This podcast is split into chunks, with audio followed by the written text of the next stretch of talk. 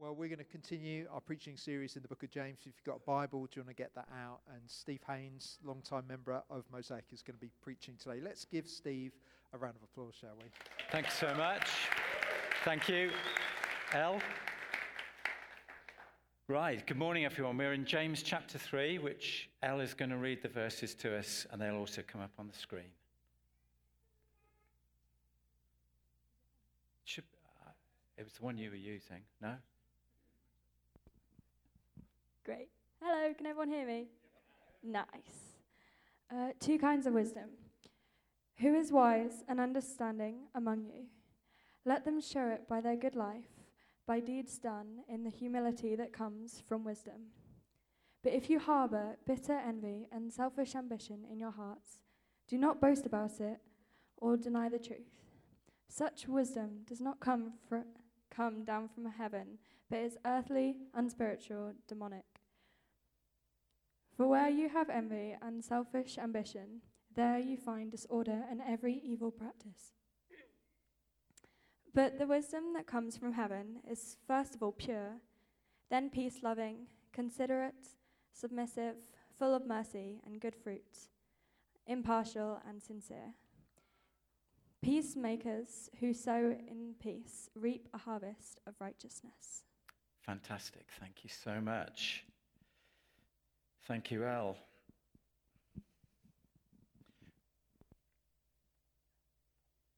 Right. Ooh.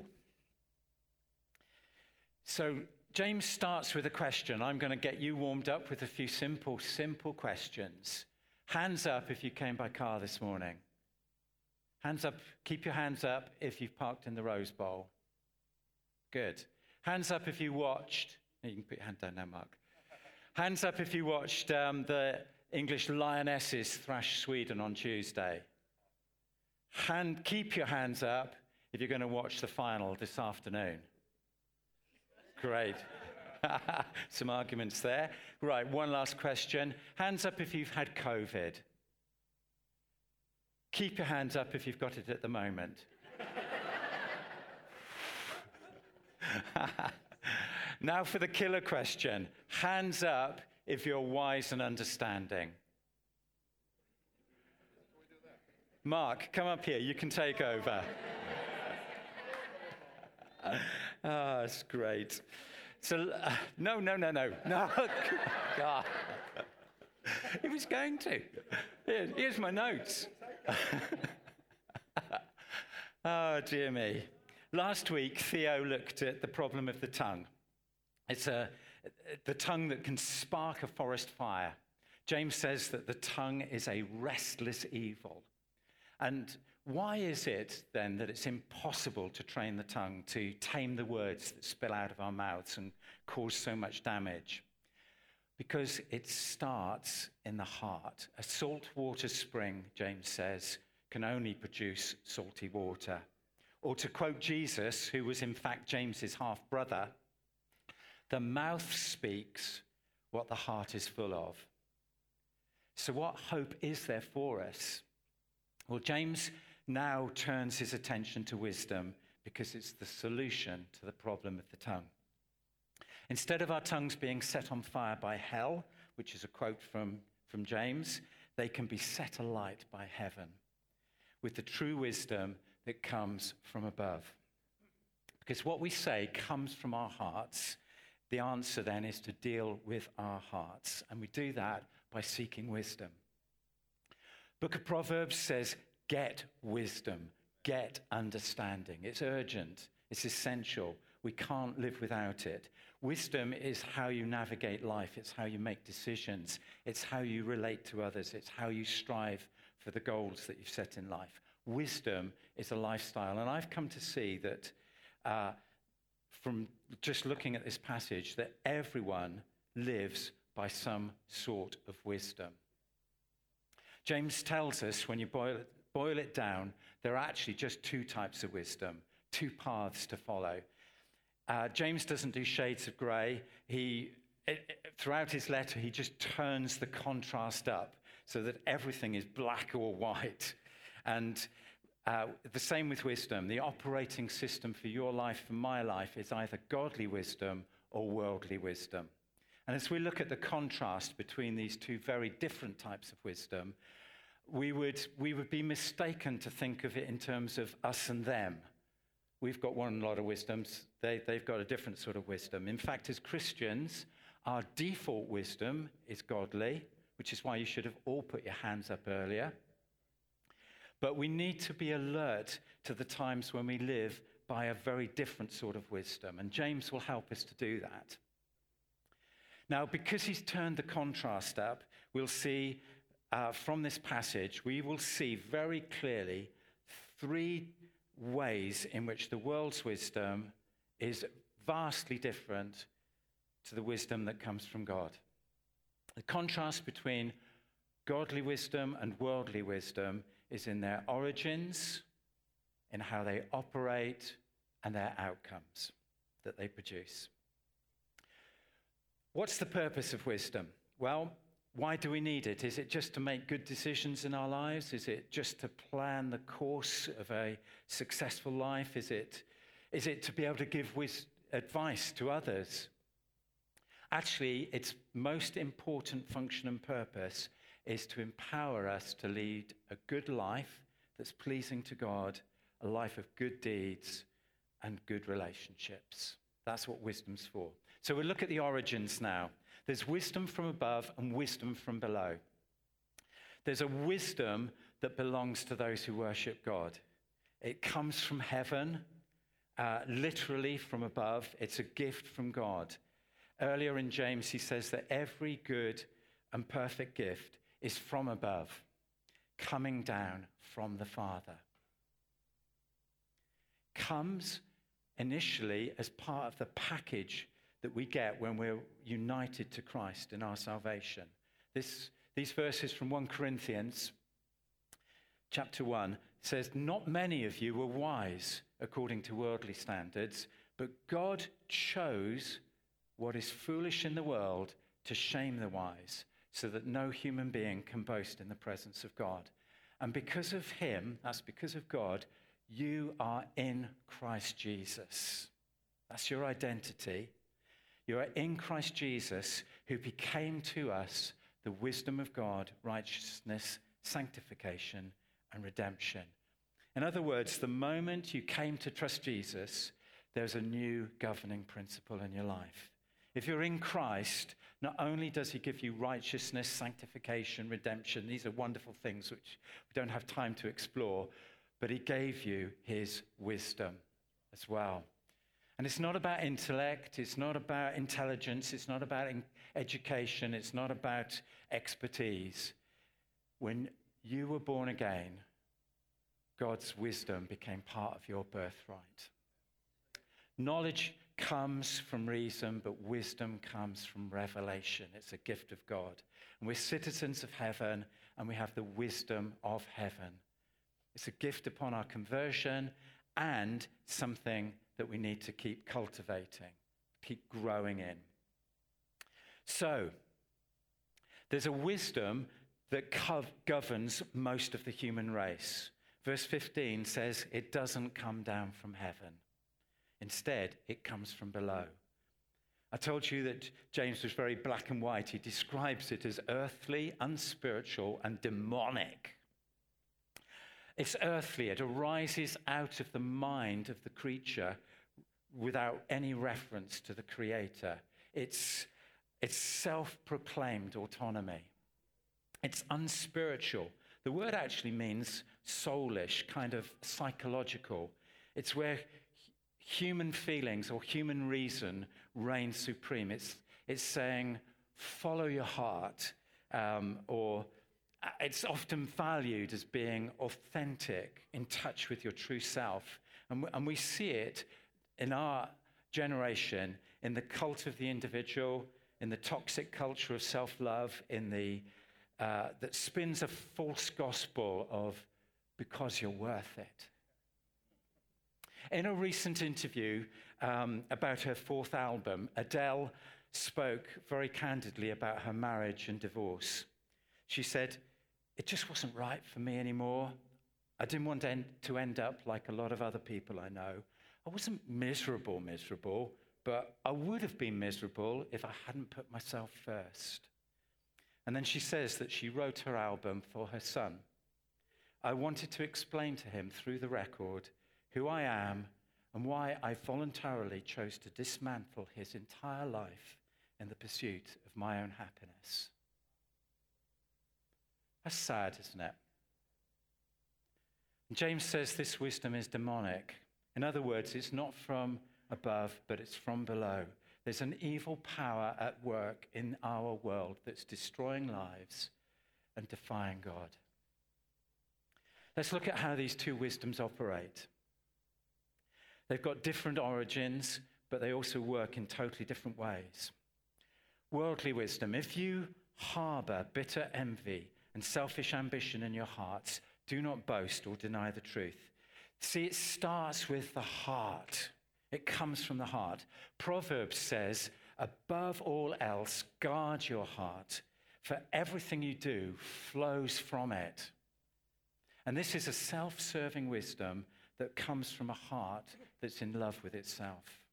Envy, it's the kind of jealousy that eats you up. It's a self-orientated desire to possess something that's not really yours. It's the horrible feeling you have when something goes well for someone else, uh, when they get the credit or the limelight, the attention, the success, or the friends, or the, the relationships.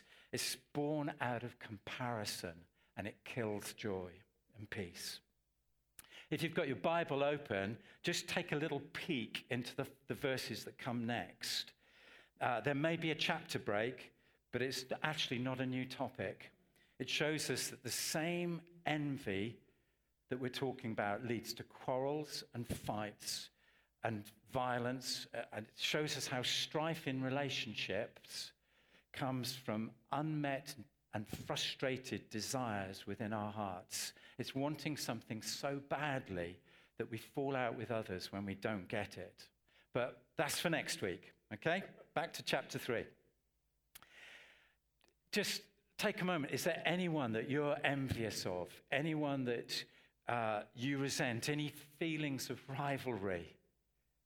Any unresolved anger or sense of injustice that you just know that you, you need to deal with before God? Then there's selfish ambition.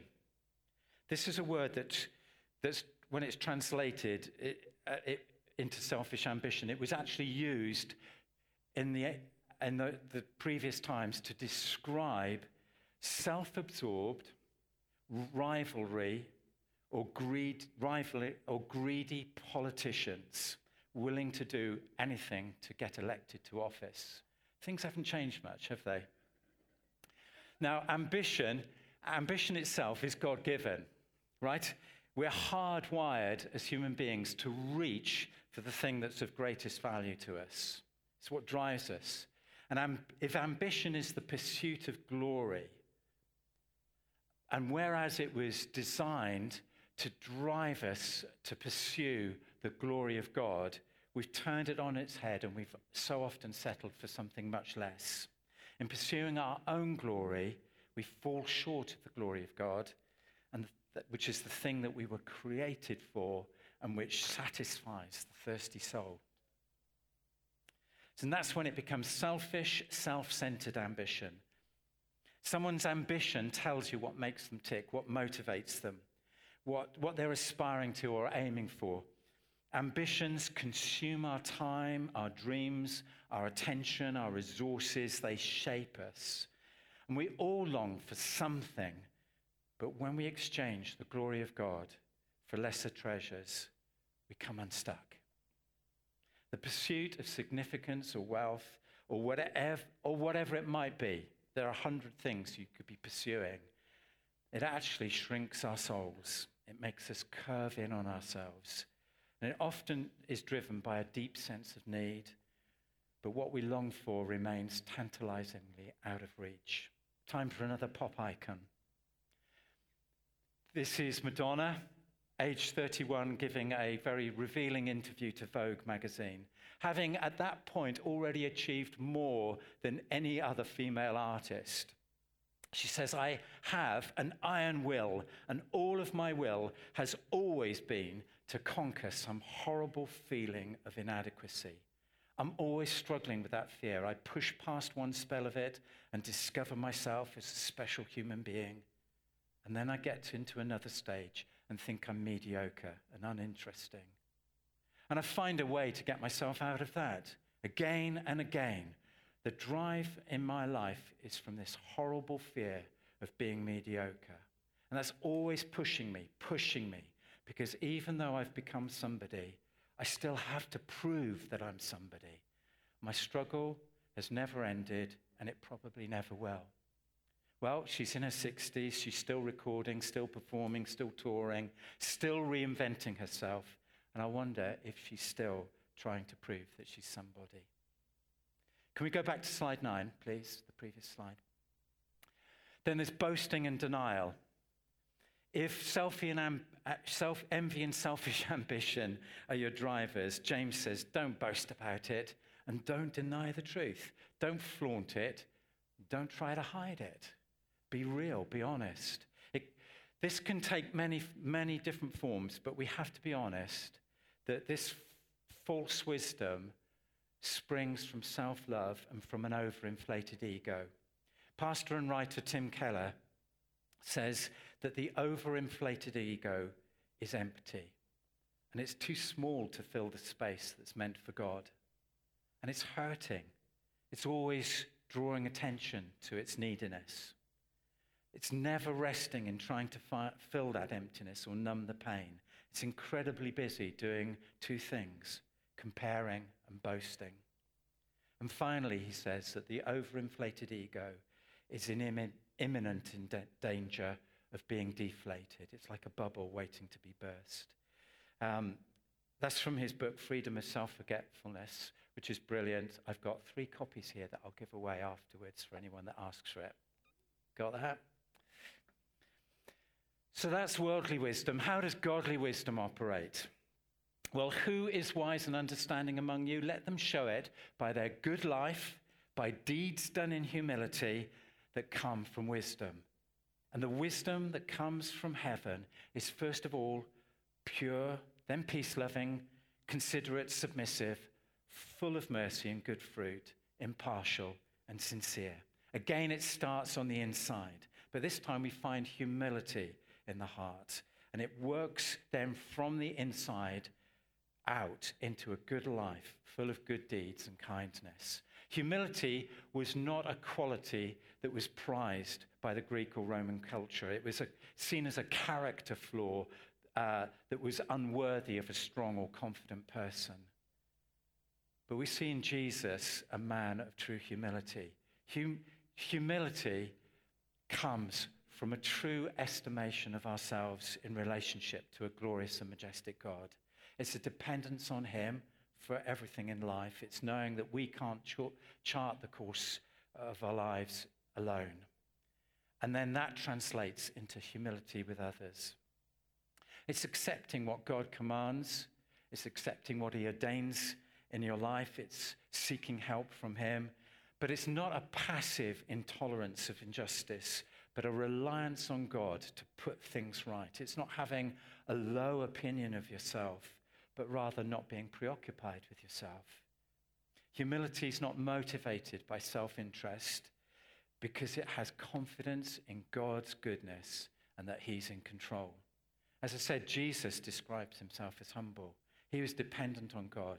He didn't seek the praise of man. He was able to take injury and insult without retaliation. And but this didn't com- conflict with his courage, with his concern for justice, with his confidence uh, in the ability of God his Father to come through for him. So it's humility is about not looking to others for a verdict on my life and my performance or my personality. It's not constantly looking inward to myself to be able to, but it's a but it's able to generate a genuine interest in others without the pressure for comparison. You know, when you, you're feeling good because others are doing, you're doing better than others, or you're feeling bad because they're doing better than you, that sort of thing That comparison is nothing to do with humility. It's not looking out for number one. Uh, a few years ago, I was at the big New Wine festival, and I, big Christian festival. I joined the queue for a cup of coffee. A guy in front of me turned around and said hello. He introduced himself as John, and we started chatting. He was deeply interested in me. And when I asked him about himself, he just spoke about his family. I, I thought afterwards, what a nice guy. But it was only later that I discovered that he was John Coles, who for thirteen years had been the head of New Wine, a major national movement. And all he did, wanted to do was find out about me. Tim Keller says that the truly humble person is not self-hating or self-loving, but self-forgetful. Wisdom shows in a good life and good deeds. It's a lifestyle that pleases God. It's choosing to obey consistently day after day, what Eugene Peterson calls a long obedience in the same direction. It's a life where actions match the words. It's not just good behavior, but an attractive life. It, and it's first of all pure. It's, it's from a heart that's fully devoted to God. It, Jesus said, "Blessed are the pure in heart, for they shall see God." So this kind of wisdom keeps God at the center of your vision instead of self. It's living for an audience of one. But what comes out of it is totally relational. In the Message version, it says, real wisdom, God's wisdom, begins with a holy life and is characterized by getting along with others. It's peace-loving. Now, this is nothing to do with, you know, uh, just tr- kind of let me have my peace and quiet. I'll do anything for a quiet life. That's not what peace-loving means. It's being actively engaged in preserving peace where it exists, it exists, or promoting it where it doesn't. It, it's not winding people up or letting them wind you up. It's not being quick-tempered. Proverbs says that a gentle answer turns away wrath, but a harsh word stirs up anger. It's, it's being considerate and gentle, which is the next uh, phrase. It's being mindful of the feelings and needs of others. It's a willing to put others, willingness to put others first, seeing the good in people and giving them the benefit of the doubt. This gentleness, this considerate uh, characteristic, is a quality of leadership. Paul says that ch- leaders in the church should not be violent, but they should be gentle, not quarrelsome. And it's Jesus himself is described as meek or gentle, but his greatness was expressed through a gentle, generous, gracious disposition. It's not weakness.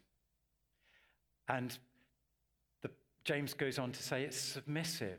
Well, that can also be translated easily persuaded. It means being open to reason and discussion, willing to back down, ready to listen and learn. As an example, how do you react to criticism? Um, an ego that's in love with itself will either be offended or just brush it off and ignore it. But the wise person will listen and see it as an opportunity to learn. Proverbs twelve says that the way of the fo- fools seems right to them, but the wise listen to advice. So yes, you should definitely stand firm on matters of conviction, but are you able to disagree without being disagreeable? And then finally, this wisdom is full of mercy and good fruit. No, that's not finally, there's more. But it is still full of mercy and good fruit. It's a godlike quality. Uh, we're merciful because we've received mercy. If you're wise, you know that. Like the Good Samaritan, it's a readiness to help anyone in need. It goes beyond just feeling pity. It leads to action, the good fruit, uh, to alleviate suffering, to help others, even strangers and even the undeserving. Proverbs three says, "Do not withhold good from those to whom it is due when it is in your power to act. That verse has provoked me on so many occasions to do something rather than the easier option of just ignoring that opportunity to help. It's also about forgiveness, releasing people who are in your debt. It's treating others as God has treated you. It's it's when somebody stumbles, you encourage them and help them get going again. It's not judging them. It's when someone offends you, forgiving them. And then this wisdom is impartial and sincere. It's unbiased, it's without prejudice, it's not showing favoritism or dishonoring those who are poor. It also means honesty, integrity, being trustworthy, open and transparent, not wearing a mask. It's practicing what we preach. In Second Timothy, Paul says about the days that we're living in, the last days, people will be lovers of themselves, lovers of money, without love, I've added for others, lovers of pleasure rather than lovers of God. Worldly wisdom is loving self, living for what makes you happy, whereas godly wisdom is loving God with all of your heart, and from that flows an unfeigned love for others. These aren't skills that are learned to simply win friends and influence people. It's from the heart. And it's if the natural wisdom of this world is living for number one, then godly wisdom is about living for an audience of one. Now, the outcomes of these two types of wisdom. Wisdom bears fruit. Paul says elsewhere that we all reap what we sow. And Isaiah says, woe to those who are wise in their own eyes and clever in their own sight. In other words, there's trouble coming for those who live by worldly wisdom. For where you dis- have envy and selfish ambition, there you will find disorder and every evil practice. You'll find broken hearts and broken homes, broken laws, broken promises. What often starts as small, selfish choices become baked-in habits that form your character and lead to your destiny. We have sadly witnessed some of this in our own politics recently. A few weeks ago, our Prime Minister said in an interview that if you're saying you want me to undergo some sort of psychological transformation, I think our listeners would know that that is not going to happen. Flawed character undermines even the most gifted of personalities. And there's every evil practice. Now, James doesn't specify what they are, but his letter contains dozens of them, literally. Double-minded instability, the evil desires that entice you to, to into sin, human anger, moral filth, the ab- ability to listen to God's word and then do nothing with it, showing favoritism and discriminating against the poor, blaspheming God's name, breaking the Ten Commandments, faith without its corresponding actions, the untamed tongue, which is called a restless evil. And that's just the first three chapters. There's even worse in the rest of the letter. Uh, so these are the outcomes of worldly wisdom, but godly wisdom's outcomes are so different. It brings a blessing everywhere. Peacemakers who sow in peace reap a harvest of righteousness. A wise life brings peace, or the Old Testament term shalom. It's a kind of a goodness and a well-being around you. It brings righteousness and justice, the tangible kingdom of God. Wisdom should lead to a successful life where success is defined by as pleasing God and serving others. It brings healthy relationships, family, neighbors, colleagues, in friendships and in marriage. In fact, these very verses were preached in the sermon when Maressa and I got married a, a few years ago. Quite a few years ago. I've lost count. She hasn't.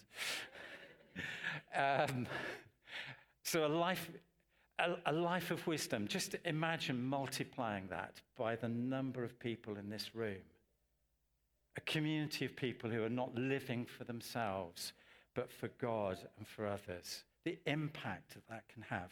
See, earthly wisdom sets people against each other and produces strife, whereas godly wisdom leads to harmony in relationships. Jesus said, "Blessed are the peacemakers, for they shall be called the sons of God." And this kind of wisdom is God's intended use for the tongue. James describes it as a rudder that can turn a huge ship. When it's used rightly, the tongue can promote peace and righteousness. Proverbs tells us that the words of the godly are a life-giving fountain. With our tongues, we've got the power to encourage others, to, to worship God and to witness to his goodness. Your mouth can speak up for those who can't speak for themselves. It can call out for justice and goodness. On the fifth of July this year, there were seven hundred M Ps, peers, civil servants, and so on, at the National Parliamentary Prayer Breakfast. Who knew there was such a thing? The preacher, the Reverend Les Isaac, spoke on the importance of integrity and humility in public life, reminding his audience of how Jesus had humbled himself. And at that breakfast was Sajid Javid, who went straight back to his office to draft his resignation letter as a result of hearing the word of God preached about integrity and humility. See, all of life, someone said, is sowing seed. Do you sow peace and righteousness and the goodness of God? Is there someone that you perhaps need to speak to, to put things right, an apology to make, an email to send, um, someone to challenge, maybe? Your words can bring life. I want to finish, really, though, by not leaving you with a list of do's and don'ts. I want us to come back to Jesus. Jesus Christ is our wisdom. We heard earlier that in that that that he has become wisdom for us, which we receive when we become Christians. And in Colossians, this verse says that it's Christ in whom are hidden all the treasures of wisdom and knowledge. Now, when you hide something, you can hide it for different purposes. How many of you have played an Easter egg hunt? Hands up. Either as a child, with children, for your children. Yes, okay.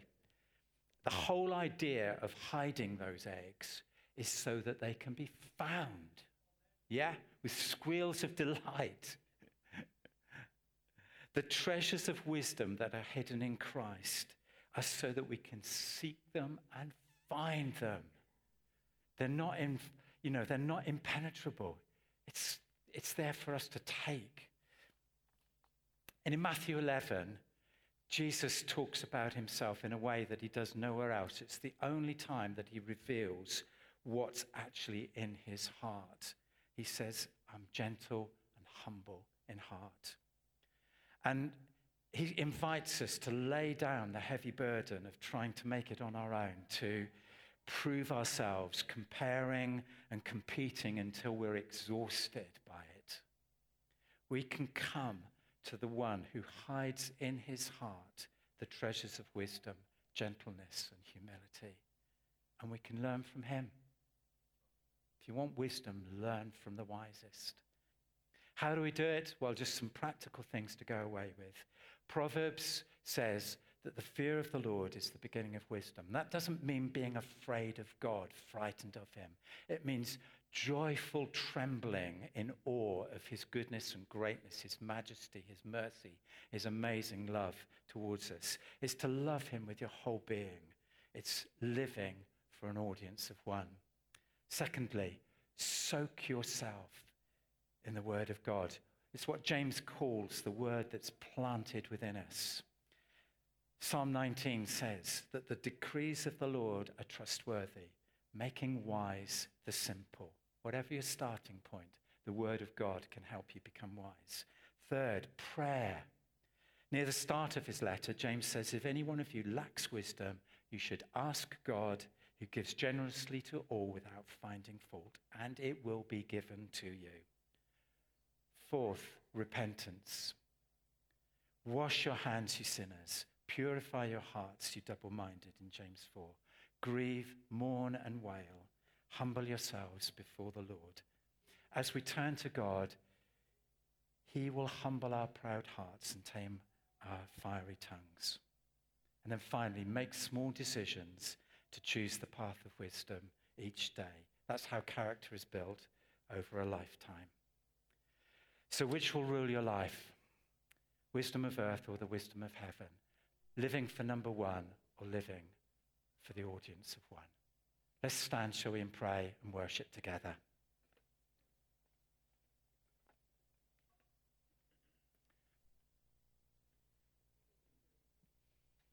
Lord Jesus. Lord Jesus, I just want to thank you that you have given yourself to us, not only as the model of wisdom to imitate, but the very source of wisdom. Lord, we want to confess the ways that we've acted with the wrong kind of wisdom, pursuing our own goals, putting ourselves first, thinking of number one. But we just humbly come to you now, Lord, and ask you for the wisdom that comes as a gift from above that you give generously without finding fault.